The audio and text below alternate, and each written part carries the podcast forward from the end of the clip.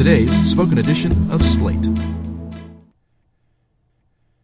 Ivanka Trump should get used to talking about her father's alleged sex crimes. By Christina Cauterucci.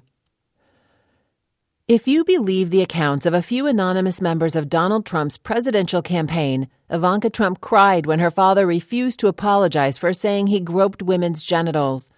Frustrated by the then candidate's blase response to the Access Hollywood grab him by the pussy comments, Ivanka rushed out of the campaign war room red faced and weepy eyed.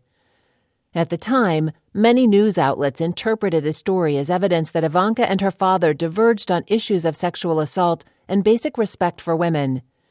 New York Times reporter Jodi Kantor, who co wrote the piece detailing Ivanka's reaction, told a Times podcast host that Ivanka wants to, quote unquote, sand down the edges of her father's most harmful policies.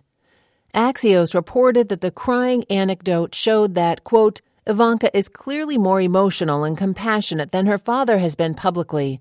Unquote. But tears don't always indicate compassion, and there is good reason to doubt the testimony of anonymous Trump officials who have every reason to portray the president's daughter as a sane, humane presence in a White House that's anything but. This morning, Ivanka herself laid waste to the enduring fiction that she cares for the people her father harms. Quote, I think it's a pretty inappropriate question to ask a daughter if she believes the accusers of her father when he has affirmatively stated that there's no truth to it. She told NBC News' Peter Alexander when asked about the more than 20 women who've accused Donald Trump of sexual harassment or assault. Quote, I believe my father. I know my father. Unquote. Journalists have every right to question Ivanka, a White House policy advisor on women's issues, on her father's history as an alleged sexual abuser. Her platform and portfolio have grown exponentially with her father's rise to power. Just a few days ago, the administration dispatched her to brief the South Korean president on new North Korean sanctions. And as an official White House employee, she should have to explain why she continues to support her boss.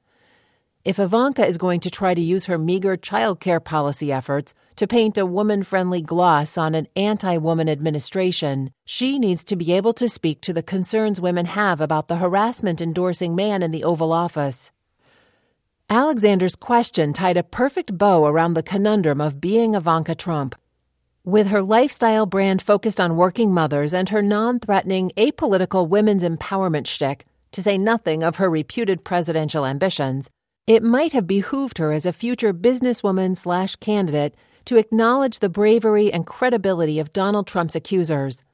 Ivanka knows this. It's why she tweeted that Oprah's speech about sexual assault and marginality at the Golden Globes was inspiring and encouraged everyone to come together and say hashtag time's up. It's why she told the Associated Press of accused child molester Roy Moore that, quote, there's a special place in hell for people who prey on children. Anne said, I have no reason to doubt the victim's accounts. Unquote. Popular opinion has turned ever so slightly against men who use their power to sexually exploit women, and that category includes Donald, when you're a star, they let you do it, Trump. But any hint of an admission that the president actually did grab women's genitals and leer at half naked teenagers, as many women say he did, would trigger Ivanka's immediate excommunication from her privileged stature in the Trump family. As long as her biggest achievement consists of grimacing and shrugging every time her father does something horrible, like recommending the discharge of all transgender soldiers, while Ivanka was wishing everyone a joyful hashtag Pride 2017, or complimenting the character of white nationalists, Ivanka gets to keep her unearned position of power. If she ever actually stood up for the casualties of her family's cruelty, instead of merely marshaling anonymous sources to tell the press she isn't as evil as her dad, Ivanka would be banished to wherever Tiffany lives. It is possible that, somewhere in her heart, Ivanka believes the women who have courageously continued speaking about Trump's alleged assaults while he threatens them with lawsuits and calls them too ugly to assault. Ivanka, too, has been subjected to what I would call verbal abuse from her father, who has repeatedly suggested, in public, that he would like to have sex with her. Perhaps admitting that her father has sexually abused women would force Ivanka to internally reckon with her own victimization. Perhaps she's not ready or willing to do that. Or maybe she's just playing good politics. Defend Trump now when he holds the keys to her public platform and gently change her tune in a few years when she's back in the private sector or runs for office or don't and bank on Trump fans being ready to back one of the few women who thinks he's a stand up gentleman. Either way, Ivanka will be answering this question for the rest of her career. Like Hillary Clinton before her, Ivanka has chosen to support the presidency of a family member who has committed sexual improprieties at best and sexual assault at worst. Like Clinton, Ivanka has tried to preserve the president's status and her own dignity by using her gender in his defense at the expense of the women he allegedly abused. And if, like Clinton, Ivanka tries to become president someday, she will be forced to answer over and over again for the deeds of the lecherous man she championed.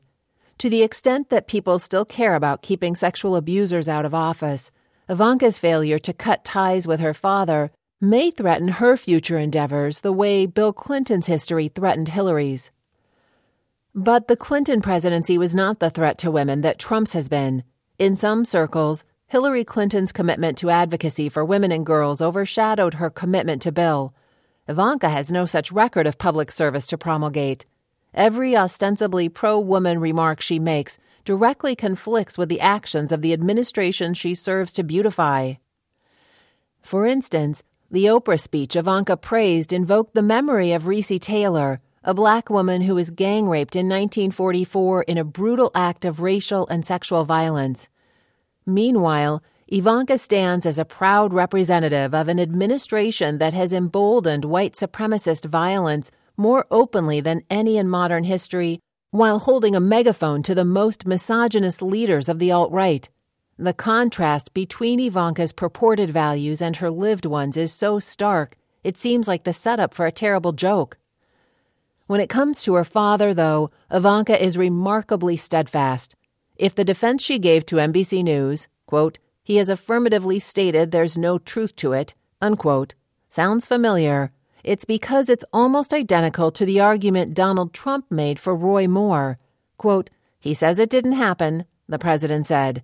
You have to listen to him also. Unquote. After Moore's loss, Trump said he'd known all along that Moore didn't stand a chance, which is why he initially backed the Republican who lost the primary to Moore. If additional evidence against Moore ever crops up, the president could simply say he was giving the guy due process. That's the good thing about hanging support for an alleged abuser on a thin denial. When the political winds shift, it's easy enough to play dumb.